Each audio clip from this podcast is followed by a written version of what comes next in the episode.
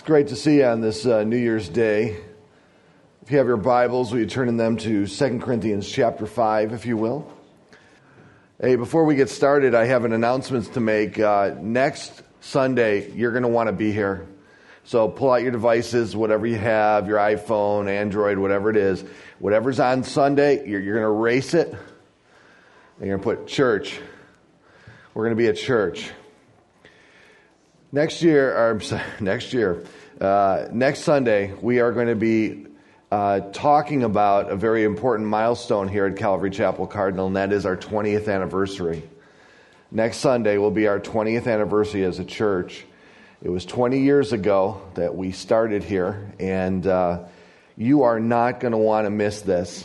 Uh, we feel that it's very important to once again remind ourselves, not only as pastors, but as our congregation, the purpose of why God raised this church up and what it means to be a church and to get our bearings to make sure that we're always on task, on mission, doing what God would have us to do, and uh, not getting sidetracked by the things that the world would want us to get into, but staying true to what God has designed the church to be. See, God's got a very definitive design for the church. It's we who like to try to reinvent it and uh, uh, make it something more or less than what. We, we can't make it anything more than what God wanted it to be. It, it is what God wants it to be. Anything that we try to add to it diminishes that. And so we need to get we need to make sure that we're focusing on what God wants us to focus on, and we're going to start that next Sunday as we're going to look at some texts together that were uh, fundamental and foundational to our church. And uh, we're going to be kicking it off by a very special video presentation. A young man in our church, Michael Petty, uh, uh produced, directed, wrote a film that he uh, made on his college campus in Montana. And uh, it's called Absolution. And we're going to show it and present it next Sunday because it sums up what God wants to do here. It's perfect timing. I, we couldn't have hit it better. And it's amazing because, you know, Michael now being part of our church for a long time, now in college, he grew up through our Sunday school program and so forth. He gets it and he sees what it's all about.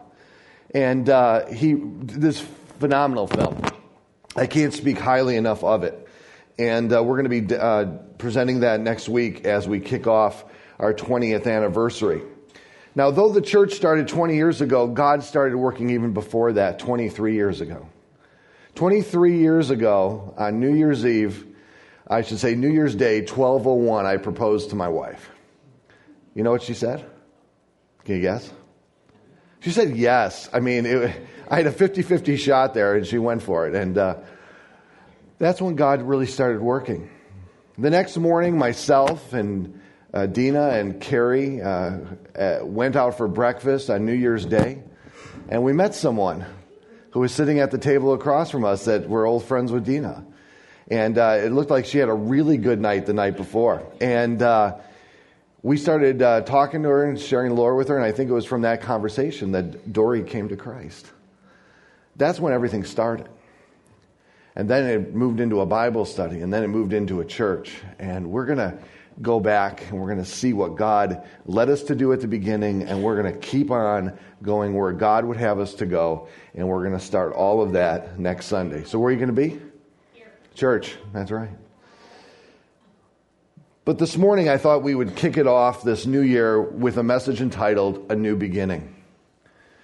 There are many times in a person's life where they would say to themselves, This is a new beginning in my life. Maybe it's that moment that they graduate high school or graduate college. Or maybe it's that moment that they get married and they say, This is a new beginning for my life. Or maybe it's that moment financially when you get yourself completely out of debt and you've paid that last mortgage payment. This is a new beginning for my life. You see, there are many new beginnings that we may be offered within our life, but if we do not capitalize on those new beginnings, we will lose those beginnings. those opportunities that have been afforded to us. And this is so important for us to understand. It's one thing to be given a new beginning, it's another thing to capitalize on that new beginning and to truly use it in the manner it is meant to be used and appreciated. And one of the cornerstone fundamental doctrines of the Christian faith is that Christianity offers us a new beginning. But that new beginning is not meant to then say, okay, I've got this new beginning. It's an incredible thing, and now I'm going to spend it on myself. That's not what the new beginning is all, all about.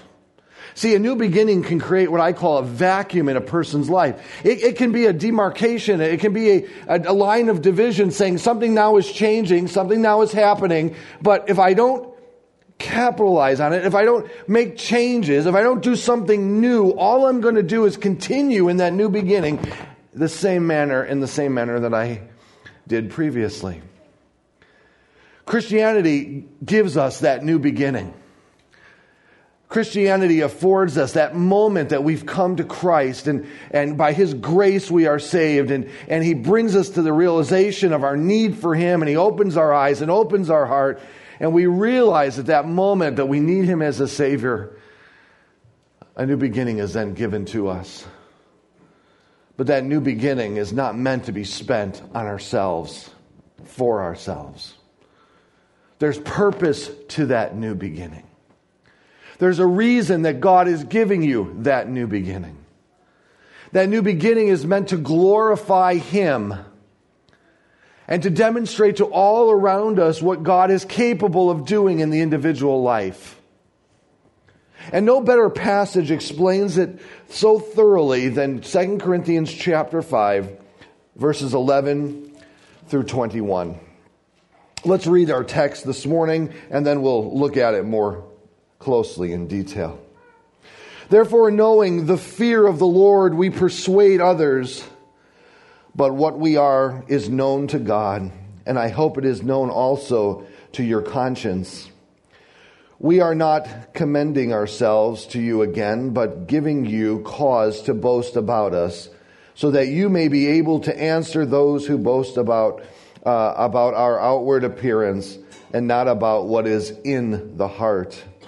For if we are beside ourselves, it is for God. If we are in our right minds, it is for you.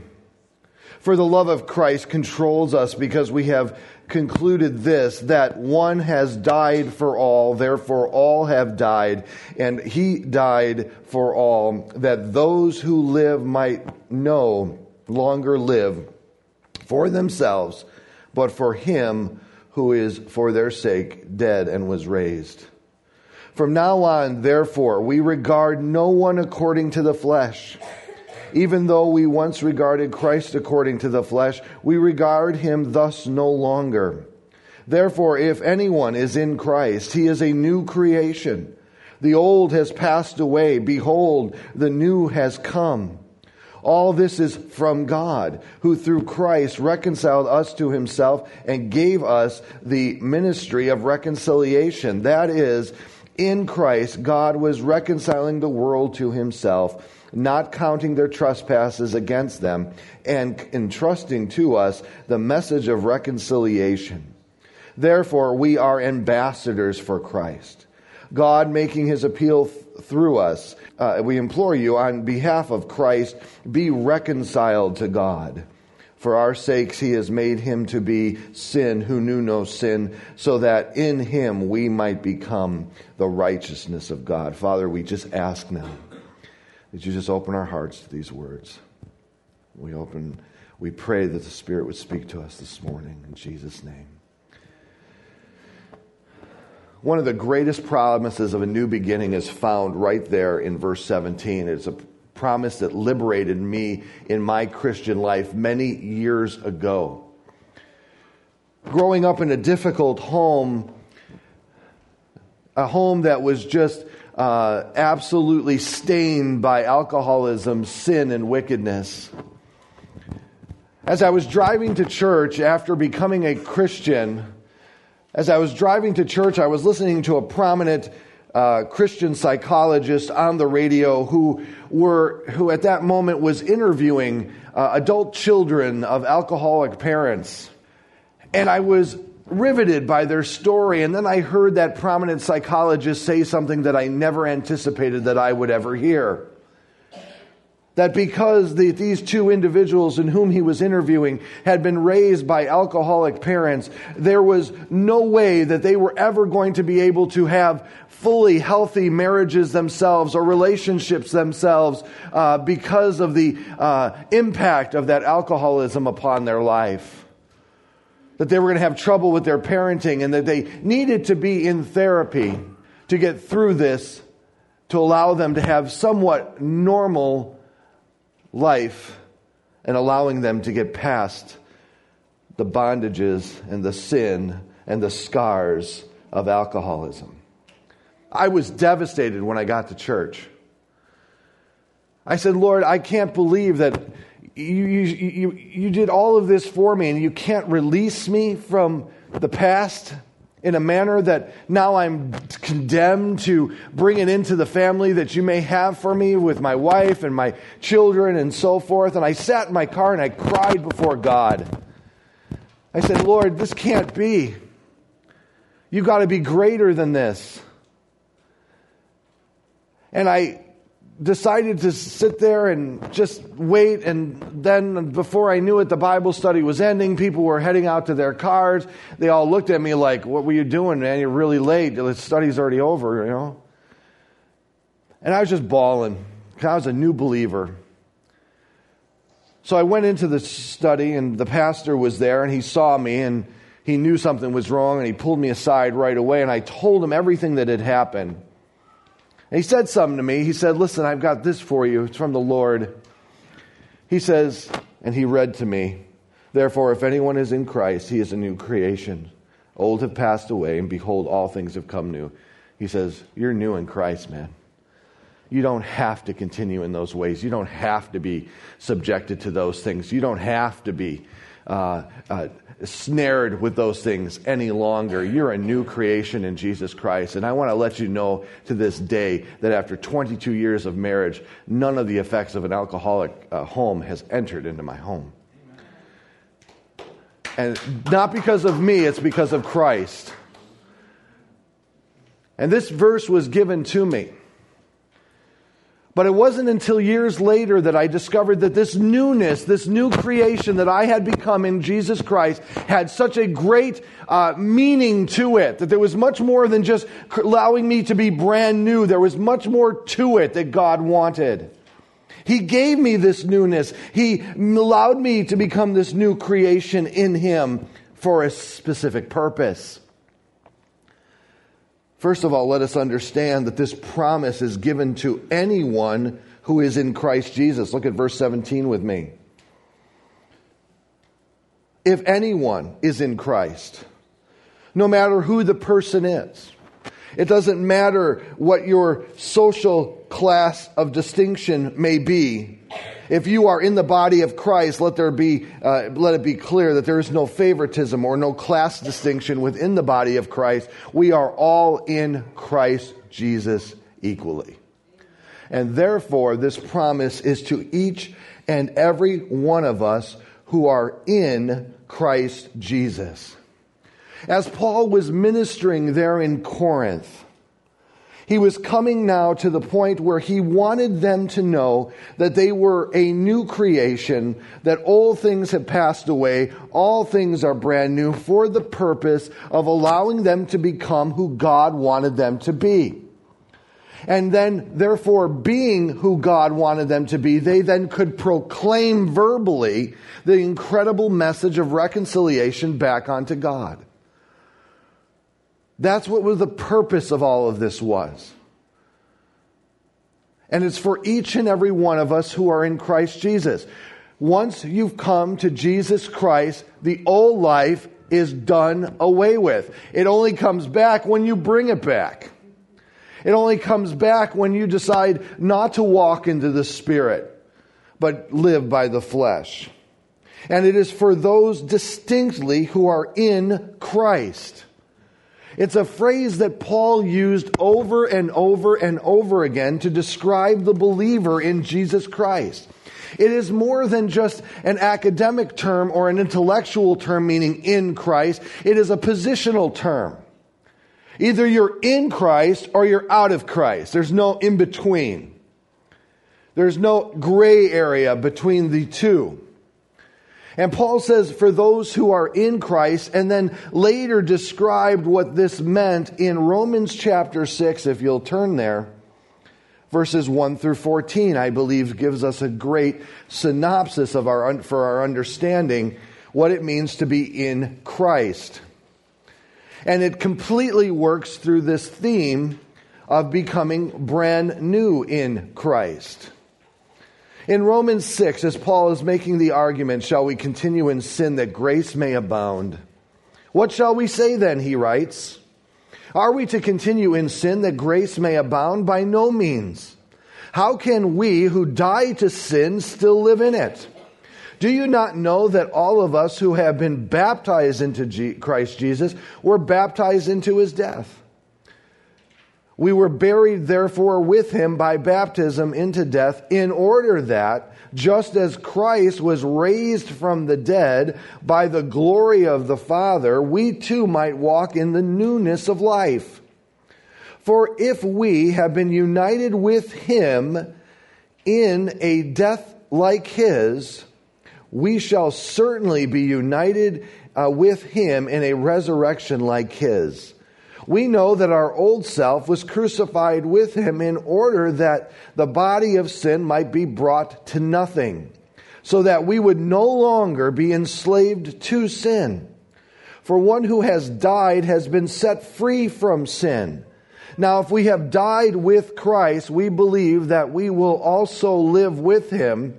We know that Christ, being raised from the dead, will never again die. Death no longer has dominion over him. For the death he died, he died to sin once for all, but the life he lives, he lives to God. So that you must consider yourself dead to sin and alive to God in Christ Jesus. Let not sin therefore reign in your mortal bodies to make it to make you obey its passions. Do not present your members to sin as instruments of unrighteousness, but present yourself to God as those who have been brought from death to life, and that you're members of God's instruments for righteousness. For sin will have no dominion over you, since you are not under the law, but under grace. This is a great synopsis of what it means to be a Christian. Okay, we are not to be the same as we were before. That's what he's saying in a very elegant and very thorough manner. We cannot continue in the sins that we occupied previous to our Christian uh, conversion uh, if we are truly going to represent God properly. And we don't have to any longer because we have been released by, from that sin by the death and resurrection of Jesus Christ through the grace of God. Paul said it this way very clearly and distinctly in Galatians 2:20. I have been crucified with Christ. It is no longer I who live, but Christ who lives in me. And the life I now live in the flesh, I live by faith in the Son of God who loved me and gave himself for me. This is what it means to be a new creation in Christ. It isn't simply just releasing me from the bondages to allow me freedom to continue on living for myself. No, He is releasing me from the bondages of sin and death that I may live for Him and glorify Him through every aspect of my life. That's what that means. And there's distinct purpose to it. He calls us a new creation there in 2 Corinthians 5:17.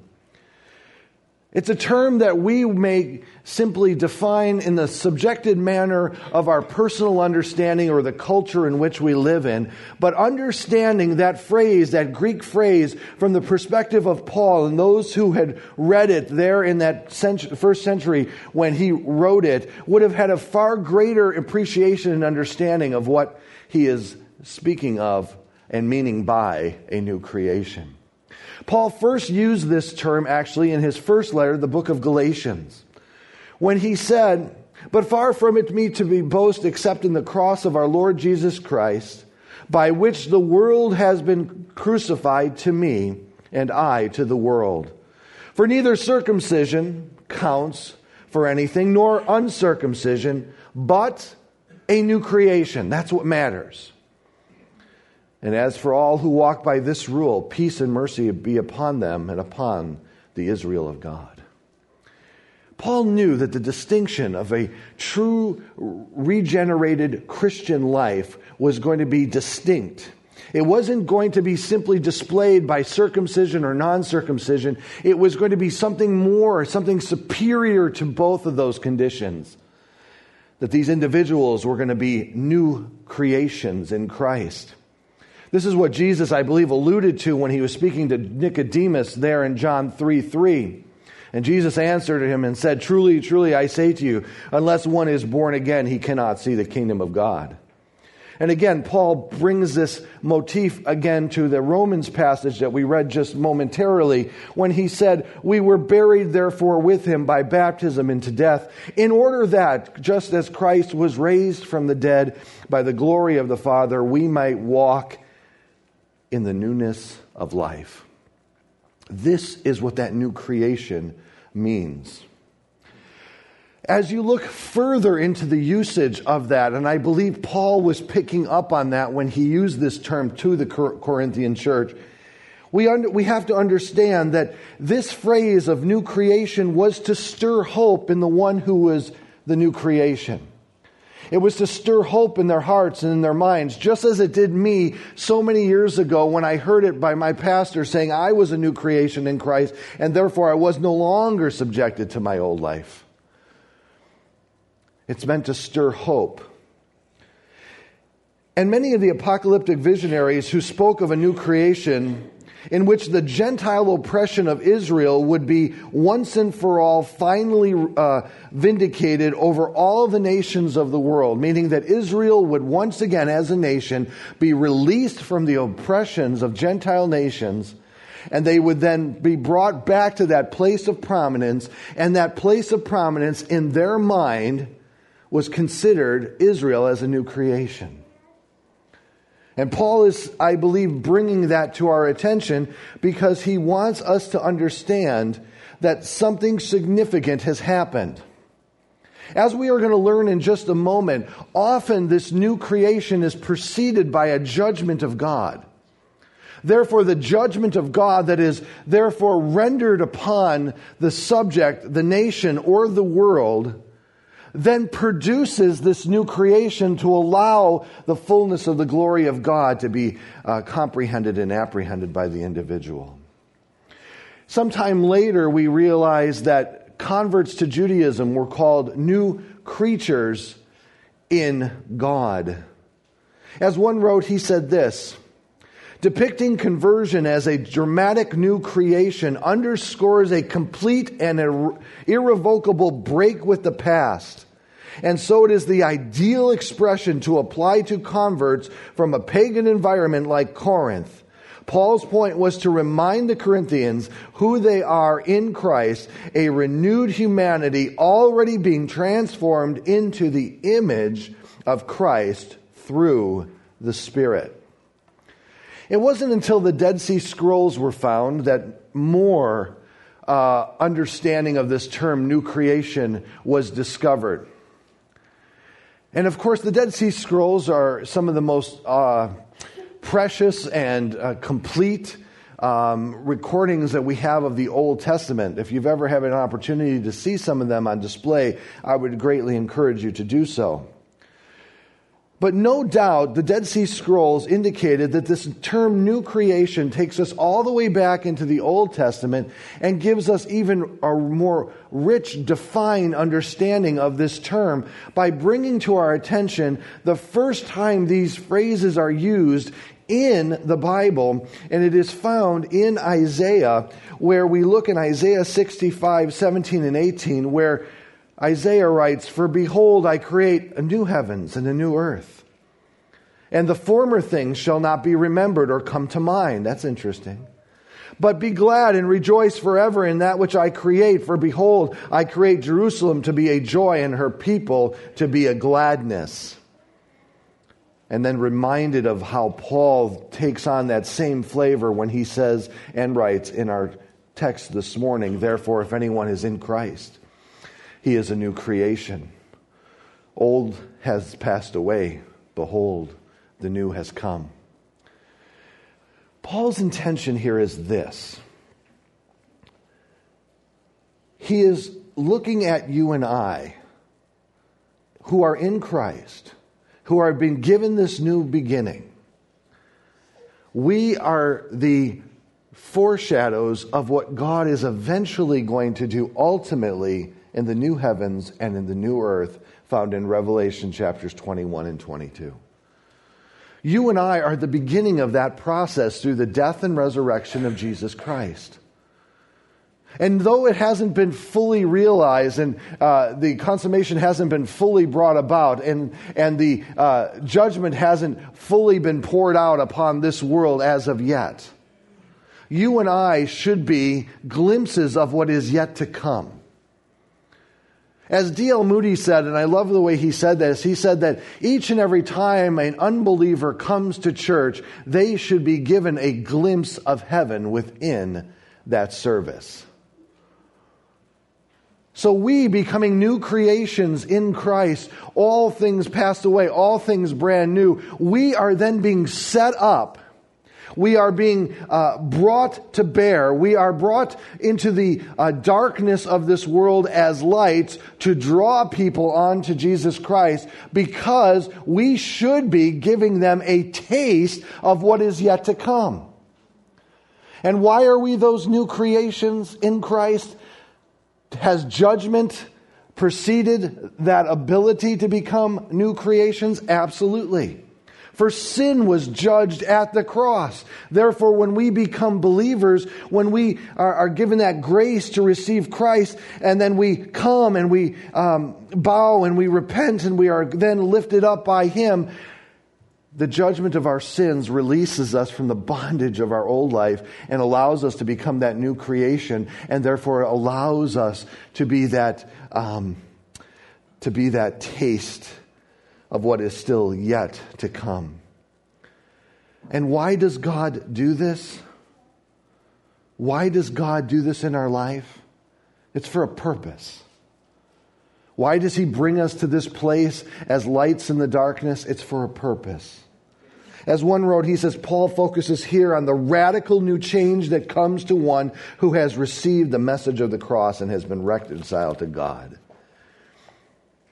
But if we were just to leave it there, the vacuum would be created.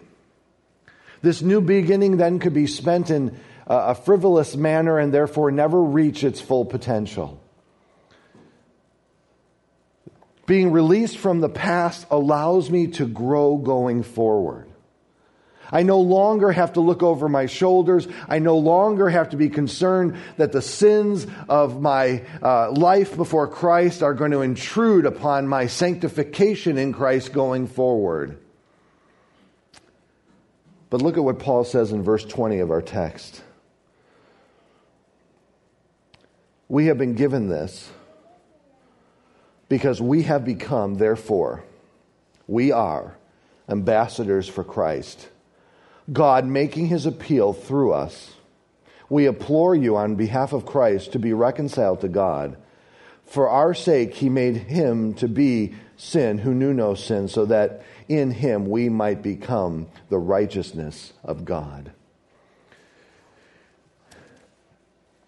There are those who will debate that only Paul was the ambassador. But I don't believe that's what Paul was saying. He wasn't confining it to himself. Remember the promise. It is for all who are in Christ Jesus have become this new creation. I believe that each and every one of us have been given this blessing of new creation. And what do I mean by that? What do I mean by a new creation? Because you may be saying, well, Pastor, after I got saved, I looked in the mirror and the same person was looking back at me that looked at me the previous day. Christianity is so unique compared to every other religion in the world, that every other religion pales in comparison and shows itself false in the light of Christ. See, God takes us and changes us from the inside. The moment that we receive Christ, the moment that we become born again, what happens within us is that spirit that was dead and uh, separated from God and was suppressed by the uh, nature of our flesh has been resurrected. And therefore, we can interact with God through that spirit that indwells us the Holy Spirit resurrecting us, allowing us then to interact with God through Christ Jesus. The Spirit then working in us, changing us from the inside out, conforming us back into the image of Jesus Christ. The Bible says that one who is out of Christ, one who is a non believer, is continuously being conformed to the image of this world and is becoming more animalistic in nature, living for the mere pleasures and passions of the person's flesh, eating, sleeping, uh, procreating, and so forth. But we who are a new creation in Jesus Christ, we have been given new life. And now we can interact with God. And now the Spirit is working in us through the Word of God, conforming us back into the image of Jesus Christ, that we may be bearers of this incredible news called the gospel, and that we may stand in the grace of God, through the mercy of God, through the love of God, as ambassadors to the entire world on behalf of God. That's why we've been given the ability to be new creations that allow us to become ambassadors for Jesus Christ.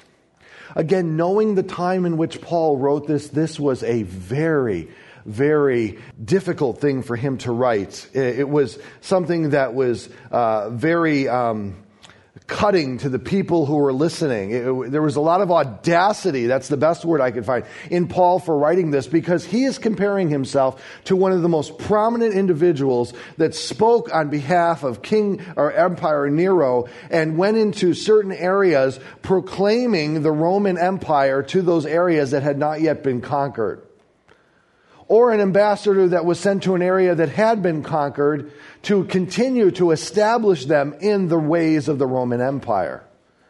These individuals were the most choice of pedigrees. Not everyone could become an ambassador of Rome. They had to come from certain families. They had to have certain educations. Uh, they were part of a group called the Illiteraries, and they were individuals that were highly regarded, highly uh, rever- uh, reverenced by the people in which they were sent to. If an ambassador came to an area that Rome had not yet conquered, there was fear when that ambassador came because most likely the, uh, the, the empire was behind that ambassador just waiting to take control of that area. In other places, they were continuously establishing the Roman edicts throughout the conquered areas of the Roman Empire. And Paul says, We have become ambassadors. People reading this would have said, What? Paul? You don't even have two nickels to your name. Uh, you, are a scrawny older gentleman. You don't look like you should be anything, uh, let alone an ambassador. And Paul says, We are ambassadors. And it isn't for a mere man named Caesar, it isn't for a mere worldly empire such as Rome. We are ambassadors for Jesus Christ, we are ambassadors for God. And wherever we go, we are going to proclaim to those areas who have not heard the gospel of Jesus Christ. And if we go back to areas in which have heard it, then we are going to encourage them to continue to be reconciled unto God. That's the message here that is being proclaimed. As an ambassador, an ambassador does not speak to please his audience, but the king who sent him and him alone. An ambassador does not speak on his own authority. His own opinion or demands mean very little. He simply says what he has been commissioned to say. But an ambassador is more than a mere messenger. He is also a personal representative of the king in whom he has been sent. And he is meant to honor that king by his conduct and by each and every word that proceeds from his mouth. Now you're getting a better understanding of why we're new creations. It's to allow us to be these ambassadors, to allow us to have our conduct reflect our Heavenly Father and our Lord and Savior Jesus Christ, our King to allow us to speak each and every word, not on the basis of our own authority, but on that which He would have us to say. As one wrote, he says, Paul thus describes his role and the role of all believers as a messenger representing the King of heaven with the gospel who pleads with the people of the world to be reconciled to God, who is their true and rightful King. See, as a Christian, as I am now a new creation in Christ, I am no longer meant to be an ambassador. See, we're an, we are all ambassadors for someone or something. Let me explain. If you are in Christ, you are meant to be an ambassador for Christ. If you are in the world, then you are an ambassador for the ruler of this world, who is Satan himself. We are not to be, as believers, an ambassador for the ruler of this world. We, as believers in Jesus Christ, are not to be ambassadors for ourselves. And we, as believers in Jesus Christ, should not be ambassadors for any other fictitious persona in which we choose to adopt and display. We've all seen it, right? people who try to emulate people that they admire and respect. People who want to be considered part of that genre. We were all there. We all wanted to be something that we were not at one time. But as a believer in Jesus Christ, we are solely meant to be ambassadors for Jesus Christ. And that is the purpose of the newness of life, this new beginning that God affords us. That wherever we may go, individuals get a taste, a glimpse of what God is capable of doing and is yet one day going to do completely and fully in this world. Turn with me to Colossians chapter 3. I believe there are many places in which Paul sums up for us this reality, and this is one of them that I believe truly speaks clearly to this point.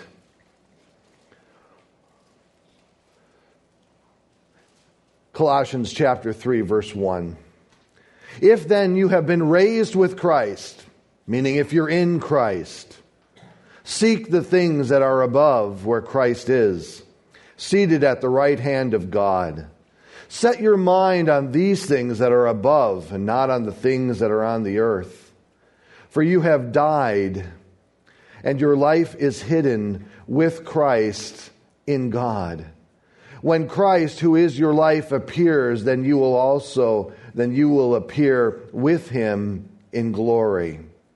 Put to death, therefore, what is earthly in you, be it sexual immorality, impurity, passion, evil desires, and covetousness, which is idolatry. On account of these things, the wrath of God is coming. In these you too once walked when you were living in them. But now you must put them all away anger, wrath, malice, slander, and obscene talk from your mouth. Do not lie to one another, seeing that you have put off the old self with its practices, and have put on the new self, which is being renewed in the knowledge after the image of its creator. Here there is not Greek and Jew, circumcised and uncircumcised, barbarian, Scythian, slave free, but Christ is all and in all. Put on then as God's chosen ones, holy, beloved, compassionate hearts, kindness, humility, meekness, and patience, bearing with one another, If you have a complaint against another, forgive each other, as the Lord has forgiven you, so that you must be forgiven. And above all these things, put on love, which binds everything together in perfect harmony. And let the peace of Christ rule your hearts, to which indeed you were called in one body, and be thankful. Let the word of Christ dwell in you richly teaching and admonishing one another in all wisdom, singing psalms and hymns and spiritual songs with thankfulness in your heart to God. And whatever you do, in word or deed, do everything in the name of the Lord Jesus, giving thanks to God the Father through him.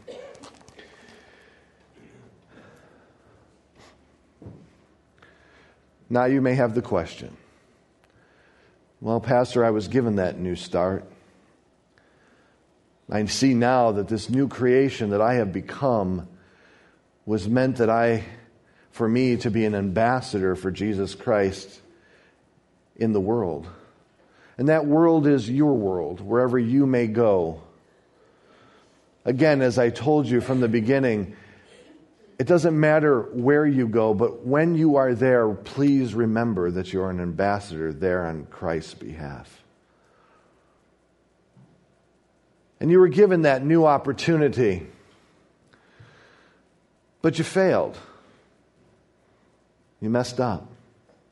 Sin came back and you fell into its temptation. Can you be renewed again? Is it possible to ever become that ambassador again for Christ? And my answer to you is yes. See, we've been giving a promise by John, a blessed promise, and it states in John, 1 John 1 9, if we confess our sins, he is faithful and just to forgive us of our sins and to cleanse us from all unrighteousness. It would be easy to read by that word cleanse and not see its true magnitude, but he says, you know what? If you come to me and you confess your sins, and you, uh, I am faithful and just to forgive you of those sins, and guess what else I'm going to do for you? Not only am I going to forgive you, I'm going to cleanse you. You know what it means? He's going to put you back to that new state once again. That you may be that ambassador once again. We all fail. We all make mistakes. None of us are perfect in this process of sanctification, in this time between the moment we've accepted the Lord and the moment we go home to be with the Lord. That time we, re- we wrestle with the duality of our flesh and the spirit who war against one another, and we have all sinned in that position. But is it possible to start again, even though the new beginning has already been brought to you? And my answer to that is a definitive yes. Just confess your sins.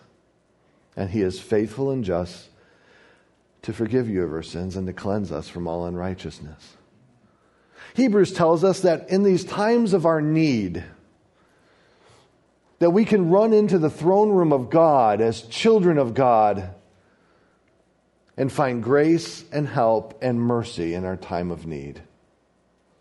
If that was not enough, we are given this blessed promise found in the book of Lamentations, chapter 3, verse 22 and 23, and I'll end with this. As we're running into the throne room of God, needing to confess our sins before Him, to allow Him to restore us and to cleanse us from all unrighteousness, and to bring us back to that place that we may be ambassadors for Him. Remember these words these are the words of the heart of the one who sits on that throne. The steadfast love of the Lord never ceases. His mercies never come to an end. They are new every morning. Great is your faithfulness. That was a perfect place for an amen. Totally blew it. Amen. I'm going to read it again, give you another opportunity because that was really bad. Uh, the steadfast love of the Lord never ceases, and his mercies never come to an end. They are new every morning. Great is your faithfulness. Amen. Father, we thank you for your word.